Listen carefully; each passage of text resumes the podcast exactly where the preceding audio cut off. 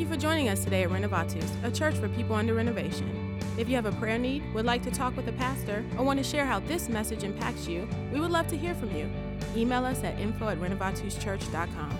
If you desire to support us in the work we are doing for the Kingdom of God in Charlotte, you can give online at renovatuschurch.com. We hope you are truly blessed by today's message.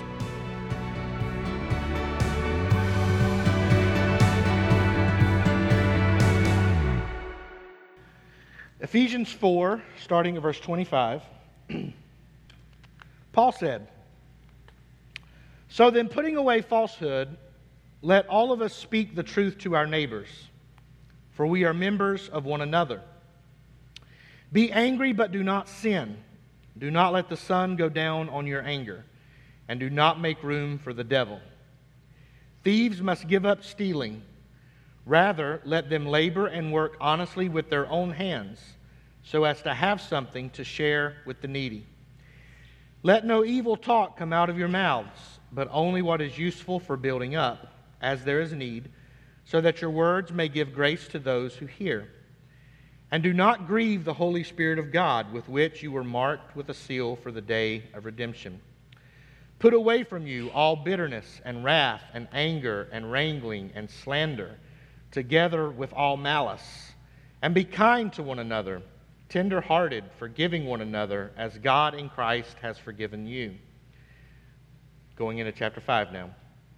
Therefore, be imitators of God as beloved children, and live in love as Christ loved us and gave himself up for us, a fragrant offering and sacrifice to God. This is not in the lectionary, but I also want to read from Matthew chapter 5, verse 9.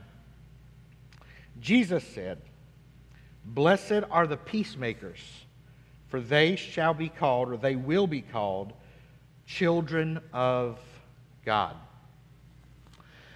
a few years ago, um, a good friend of mine decided that it was time to end his 10 year stint in the military. Uh, kind of surprised me. I thought he would go on and, and spend many years in there. He seemed to love the military a lot. Uh, but he come to a time in his life where he felt like it was a good time to get out and do something else. And when he shared the news with me, he said it this way. He said, Well, after 10 years, I'm taking off the uniform. Now, I was certain, at least I was hopeful, that he hadn't worn the same clothes for the last 10 years. And that he was finally taking them off for a good cleaning. Now, that's not what he meant. What he meant when he said, I'm taking off the uniform, was that he was shedding the thing that had the most influence over his personhood for the last 10 years. While he was a father, a husband, a church member, and many other things, for the last 10 years. His core identity as a soldier was what had bled into every other role that he played. It was the most central thing in defining um, and even causing the behavior that sprung out of his identity. But he come to a place where he felt it was time to change that. It was time to shed the thing that was the primary influence over his life for the past 10 years to take off the uniform and to put on something else. I've had several conversations over the years with other individuals who have taken off the uniform. Uh, in fact, recently, one of my dearest friends, one of my former managers um, in retail years ago, um, he recently transitioned out of the military. He re- recently took off the uniform. In one of our recent conversations, he talked to me about how it has been harder for him to reacclimate to the what he called the outside world than he had expected it to be. And some of you who have transitioned out of the, out of the military may have similar experiences. Um, he talked to me about how much the military had done to prepare him for this taking off of the uniform. Uh, he also talked to me about how little the military had prepared him before he took off the uniform.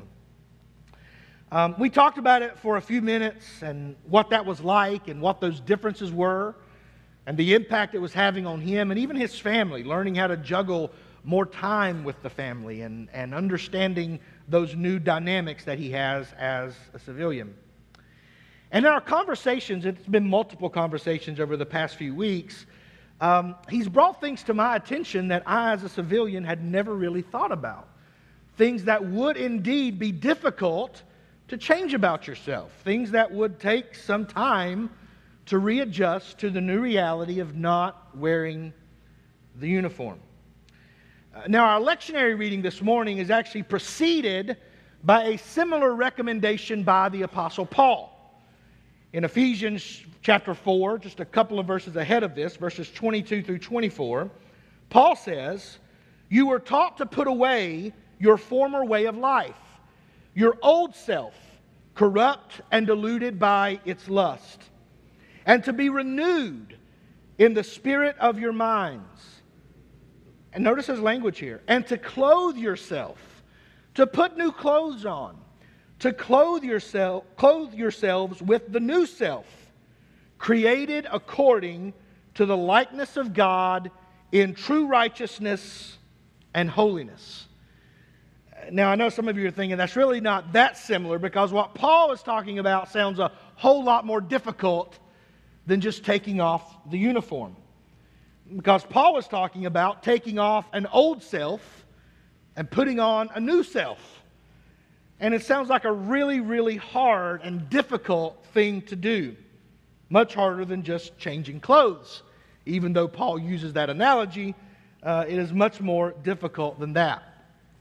But when we read in context all of what Paul is saying here from chapter 4 to chapter 6, and we will get there. I know last week I, I got some feedback from my sermon, and in the back of my mind I was thinking if you just wait a couple more weeks, hopefully we can resolve some of the tension that has been created as we've worked through Ephesians because Paul does exactly that. As we work through the letter, there is some resolutions that come to some of the harder things that he lays in front of us. This is no different. What Paul is driving at here is not a loss of the self. He is not driving at um, a call for us to lose the person that was created good and in the image of God. That is not what Paul was driving at at all, what Paul is trying to get us to. Um, but what he is trying to help us see is that as the baptized, as those who claim to participate in the life in Christ, as Paul refers to it, um, that there are some things that we need to take off. Things that once held power over our personhood, but now, as the baptized, no longer need to hold power over our personhood or over ourselves or over what we do morally and ethically. In this morning's reading, Paul tells this newly formed Christian community what to expect when they decide to take off the uniform of their old lives. Now, he does this through a series of proscriptions or prohibitions and a series of contrasting prescriptions or uh, behavior encouraging or behavior modifications. Earlier in chapter 4, Paul identifies some of the things we might have worn before we were in Christ. Of course, it's not an exhaustive list, um, but he covers such things as um, promiscuity, greed, and out of control living. And even though this is not an exhaustive list, you will find as you read through the letter several more things, even in what we read this morning, several more prohibitions or behaviors that once belonged when we wore the old uniform, but now that we have come into the body of Christ or if we have come into Christ, are things that Paul imagines we can now take off. Behaviors that we are no longer held bondage to. And Paul begins here in verse 25 um, by talking about speaking truth to our neighbors because we are part of one another or members of one another. Now, interestingly, this uh, verse in Ephesians 4 um, is actually a loose quote from the book of Zechariah uh, in chapter 8, and we can go ahead and bring that verse up. In Zechariah chapter 8, the prophet is um, elucidating to the people of God some things they need to be aware of that if they don't do or if they don't change, uh, they are in danger of either destroying themselves or having God intervene in a way that is not going to work out, uh, at least in the immediate future, well for them. In, a, in Zechariah chapter 8, verse 16, the prophet says, These are the things you shall do. Speak the truth to one another. Render in your gates judgments that are true and make for peace. And even though the word peace is not found in the Ephesian passage this morning, it is a theme that is enjoined both here in the words from Zechariah and in his enjoining of our role as beloved children. Because in the words of Jesus, it is the peacemakers who will be called the children of God. And when we read this passage here in Ephesians and forward, what we see is a community of peace, a community of what the Hebrews would call shalom, in which it's more than just not being violent and not being mad, but shalom is about the wholeness of all people, both as individuals and as a community.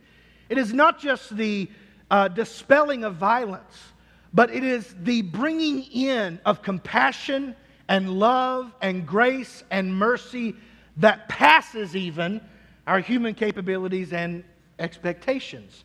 It is a love and a grace and a mercy that comes from God as we follow Christ Jesus.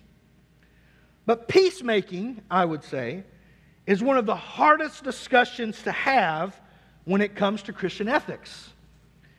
And yet, the New Testament is adamant that peacemaking is central to the life of the Christian. Now, peacemaking is an easy discussion when there are few things to be outraged about, right? I mean, when there's nothing to be mad about, we can all sing about peace and be happy about peace.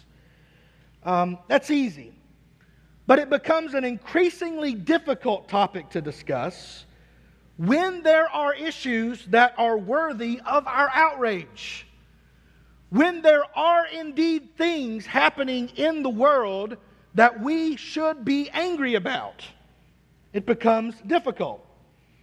Even in a seminary class, uh, ethics class. Any Bible students taking ethics class? Remember that? Woo-hoo, good times. That's when you found out what people's tempers look like. Even in a seminary ethics class, um, you'll find uh, you'll find that they come nearly to blows just discussing whether or not turn the other cheek and love your enemy applies when there's a burglar in your home. Been there, done that. You see, it's tough to talk about peacemaking. It's even harder to do it. And if misunderstood, peacemaking or the idea of peacemaking can be used as a tool to discourage necessary conflict and protest. Two things that us Protestants should actually be grateful for. Amen? Conflict and protest. I mean, it's what brought us to where we're at today. And so we have to be careful that when we talk about peacemaking, we're not using it as a way of stopping conflict and protest. Because both of those things are necessary for transformation. You know, even when we talk about personal transformation, often, you know, we talk about iron sharpening iron from, from the scriptures and Proverbs. Iron sharpens iron as one man sharpens another.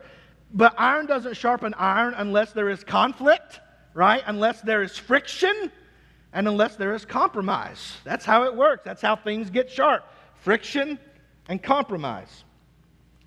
So while it's hard to talk about, it's even harder to do it. It can be used wrongly, it can be used for the wrong purposes.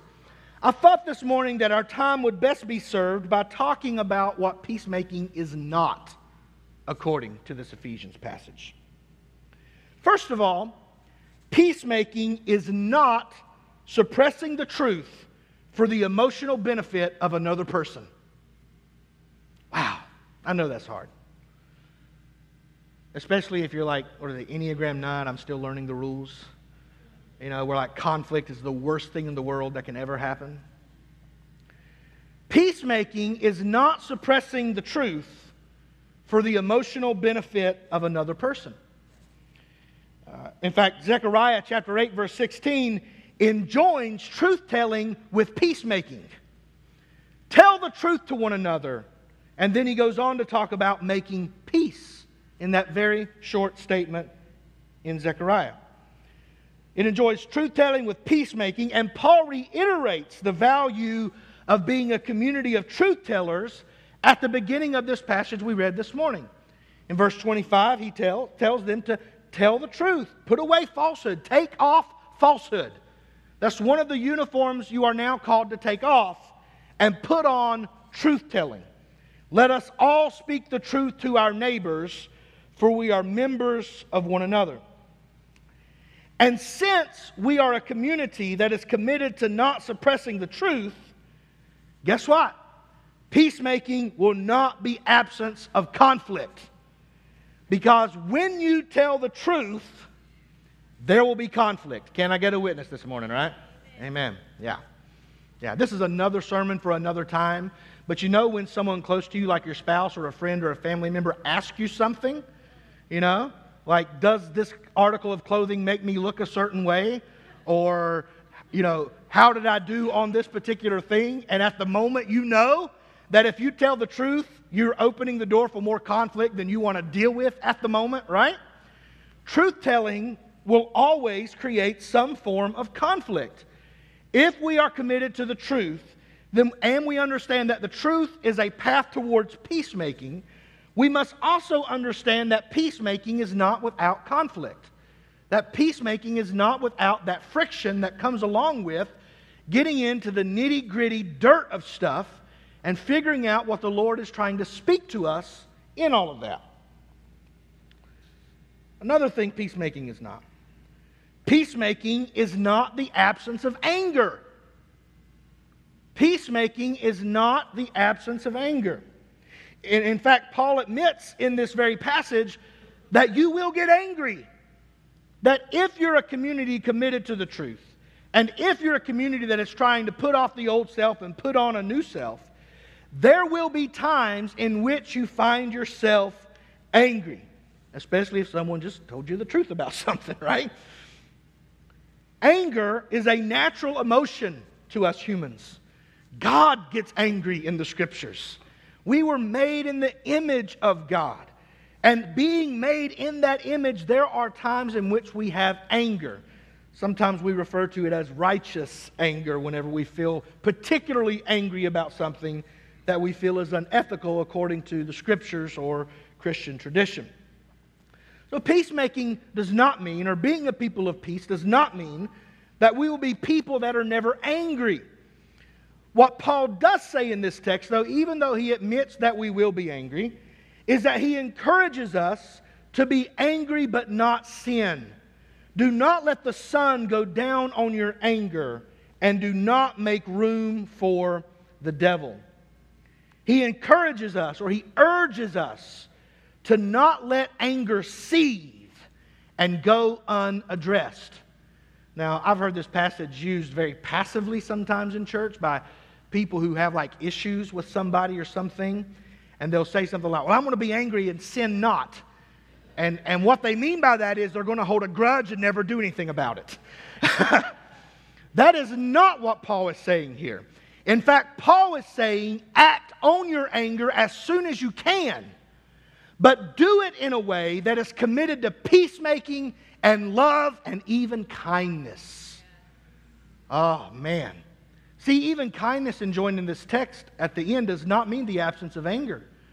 And boy, is it hard to be angry and to be kind at the same time, right?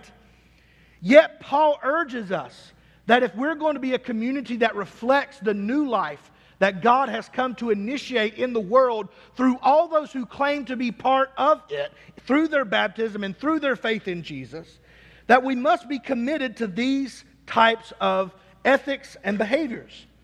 He urges us not to let anger seethe and go unaddressed. Jaime Clark-Soles um, said this Much has been made of verses 26 and 27. And many pastors have deployed this verse in premarital counseling for better or for worse. Don't let the sun go down on your anger. The text does not say, do not be angry, or anger is not Christian. Rather, it warns against the dangers that tend to accompany anger. Anger agitates us, and agitation can cloud our judgment, making us susceptible to the wiles of the devil. According to Scripture, the devil traffics in deceit, leading, a people, leading people astray or into sin, and destroying relationships. Brief anger may bear fruit, but sometimes it is attended by enmity, self righteousness, tearing one another down, haughtiness, and the hard, desiccated ground where we believe we are right. The author never imagines that Christians are inoculated against sin or anger. If they avoid it, it is through the practice and the crucible of Christian community, not through conversion or some new state of goodness. When Paul discusses or when Paul talks about our anger and being aware of it and having it but still not sinning, it is almost as if we are being warned about how, our, how, we, how easily we can be intoxicated by our own adrenaline and by our own drive to be right and to win. So, when there are things to be angry about, which there certainly is, and there will be things to be angry about, Paul urges us to be mindful of how that anger exhibits itself within the community and later on without the community. Paul continued to elucidate ethics in this passage regarding how we talk to one another, how we should work not for our own, excuse me, I want you to notice this too. He talks about how we should work with our hands, and it's not so that we can have our own personal property in this passage. Uh, Paul says that thieves should quit stealing for themselves and they should start working with their hands so that what they make and what they earn can be shared with the community as is needed. He encourages us to put away bitterness and unbridled wrath, not to tear one another down with slander, and to be kind to one another. And then he closes by simplifying the matter, or we may feel complicating the matter, with a, with a suggestion of an audacious task in chapter 5. And this audacious task is to be imitators of God. Particularly, Paul says, be imitators of God by living in love with Christ as our example. And with Christ as our example of love, Christ is the example of self sacrificial love, which is a theme we will see recur later on when Paul talks about the household codes and he enjoins the self sacrificial love of Christ as something that should be enjoined or imitated by the male figures in the home in this particular historical context. Self sacrificial love is the love of Christ. Paul has already said now, he's already kind of given us um, a little bit of breathing room for how audacious this task seems, because he's already told us that the love of Christ, even though he wants us to know it, is largely unknowable because it is so vast and so great, and it passes our human imaginations for what that might look like. Yet, we are to seek it out. We are to strive to imitate it. We are to strive to be like God, to imitate God, particularly in this text, by following the self sacrificial example of Christ's love. Uh, imitation is a theme that is enjoined actually throughout the second half of the letter. Um, we'll see it again in the household, co- household codes. We'll see it again a, a couple of other times in Ephesians, where he tells them to imitate Christ. It's like the first century version of WWJD. Um, follow Jesus, imitate Jesus. Putting off the old life of hating our enemies, fighting fire with fire, eyes for eyes, and teeth for teeth is a difficult task. Yet, it is the only way forward for the person in Christ who seeks to be part of establishing the kind of community that God wants to establish through Jesus. And while we may rightly fear many things in our world right now, things that often invoke strong feelings of anger within us, the peace of Christ, which passes all understanding, is still more powerful than our anger. And according to Scripture, it is more powerful in changing the world around us than our anger ever will be. I want to bring up Revelation chapter 6, verses 15 and 16. Then the kings of the earth, and the magnates, and the generals, and the rich, and the powerful, and everyone slave and free hid in the caves and among the rocks of the mountains, calling to the mountains and rocks, Fall on us and hide us from the face of the one seated on the throne. And such a strange phrase here. And from the wrath of the Lamb. Remember then that it is not the anger of the warring lion that makes the warmongers of Revelation tremble. It is instead the anger of the peaceful lamb who was martyred. The image we have in Revelation as the martyrs struggle to understand how to resist what the beast is doing to them and their brothers and to the least of these. The writer of Revelation reminds them that it is the lamb that strikes fear in the heart of the warmongers and not the roar of the lion. And that's hard for us as emotional beings, as people who love deeply and feel passionately about things and especially when we see things that we really should be angry and outraged about. And when I think about my own life and how, what are the one, two, threes, ABCs, the formulas of acting that out and being that kind of person that can have the anger of a lamb and not the anger of a lion, I find myself woefully inadequate I find myself as someone who does not actually know at times how to do that. And that is why I'm thankful for the prayer that Jesus taught us to pray.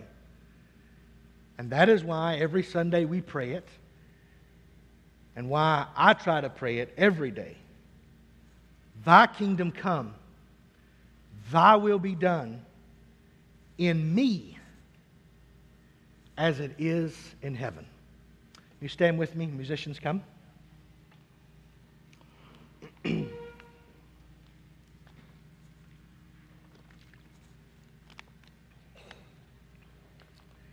Be imitators of God. An audacious task. It's one of those tasks that kind of feels like when you get up in the morning and you've got a massive to do list, maybe I'm the only one here, I don't think I am, who looks at that sometimes and is like, you know what? I'm just going to sit down for another hour before I get started. and then an hour passes and you look back and the list is still as long and now you have less time to do it, right? It's an audacious task. And yet, Paul says it is the tasks of those who claim to be in Christ. So not only do we pray, Thy kingdom come, Thy will be done in us as it is in heaven. I like to pray for lots and lots of doses of grace and mercy along the way because we will get it wrong. We will hurt one another. We will lose our cool at times and compromise our testimony to those who aren't in Christ. Some of you may do it before you get home today at the stoplight. But we call and we ask for lots of grace and mercy. And we know that God is able, not just able, but willing to give us just that as we try our best to grow into these new clothes that we're putting on. Amen. God, I want to thank you for your word this morning. Um, Lord, I pray that you would even bathe this sermon in word in, in grace and mercy. God, that you would help us as, um, as people who, who I know genuinely, genuinely want to live out of this commitment to being people of your future, a future of shalom, a future of wholeness, a future where the lion and the lamb will lay together, God. Father, that is what we as a church are committed to. And so, Lord, I just pray that you would have your will and your way in us. Let your kingdom come. Let it, let it abide among us and in us. Show us how to live with the wrath of the Lamb and not succumb to the anger and the warring and the wrath of the lion. Father, help us to find the power and the authority that is in the wrath of the Lamb and to depart from our worldly ways of anger and frustration and violence. God, help us to build one another up and not tear one another down. Help us to encourage and not humiliate. And give us wisdom, God, as we speak truth to the powers and the principalities and the, the powers of darkness that Paul calls them in Ephesians, Lord. That we can be truth tellers, uncompromising in our truth telling, Lord, but unwavering in our commitment to peace and to love and to grace and to forgiveness, God. In Jesus' name, amen and amen. If our servers will come, we'll receive communion this morning. Everyone is invited to receive communion today. If you're a guest with us, you're still invited to receive communion. If you don't want to, that's fine. No one will judge you if you want to just remain at your seat. It's no problem. Uh, we'll also have prayer partners at the front of the um, building this morning. If you need prayer for anything, I encourage you to stop by one of our prayer partners and uh, allow us to spend some time joining with you in prayer. Let's read um, the invitation together. This is the table, not of the church, but of the Lord. It is made ready for those who love him and those who want to love him more. So come, you who have much faith, and you who have little. You who have been here often, and you who have not been here long. You who have tried to follow, and you who have failed. Come, because it's the Lord who invites you, and it is his will that those who want him should meet him here. Thank you again for joining us. We invite you to send your requests and stories to info at renovatuschurch.com and give by visiting our website, renovatuschurch.com. As we close every service at Renovatus, would you join me in praying the Lord's Prayer? Our Father, who art in heaven, hallowed be thy name. Thy kingdom come, thy will be done, on earth as it is in heaven. Give us this day our daily bread, and forgive us our trespasses, as we forgive those who trespass against us and lead us not into temptation, but deliver us from evil. For thine is the kingdom, the power, and the glory, forever and ever. Amen.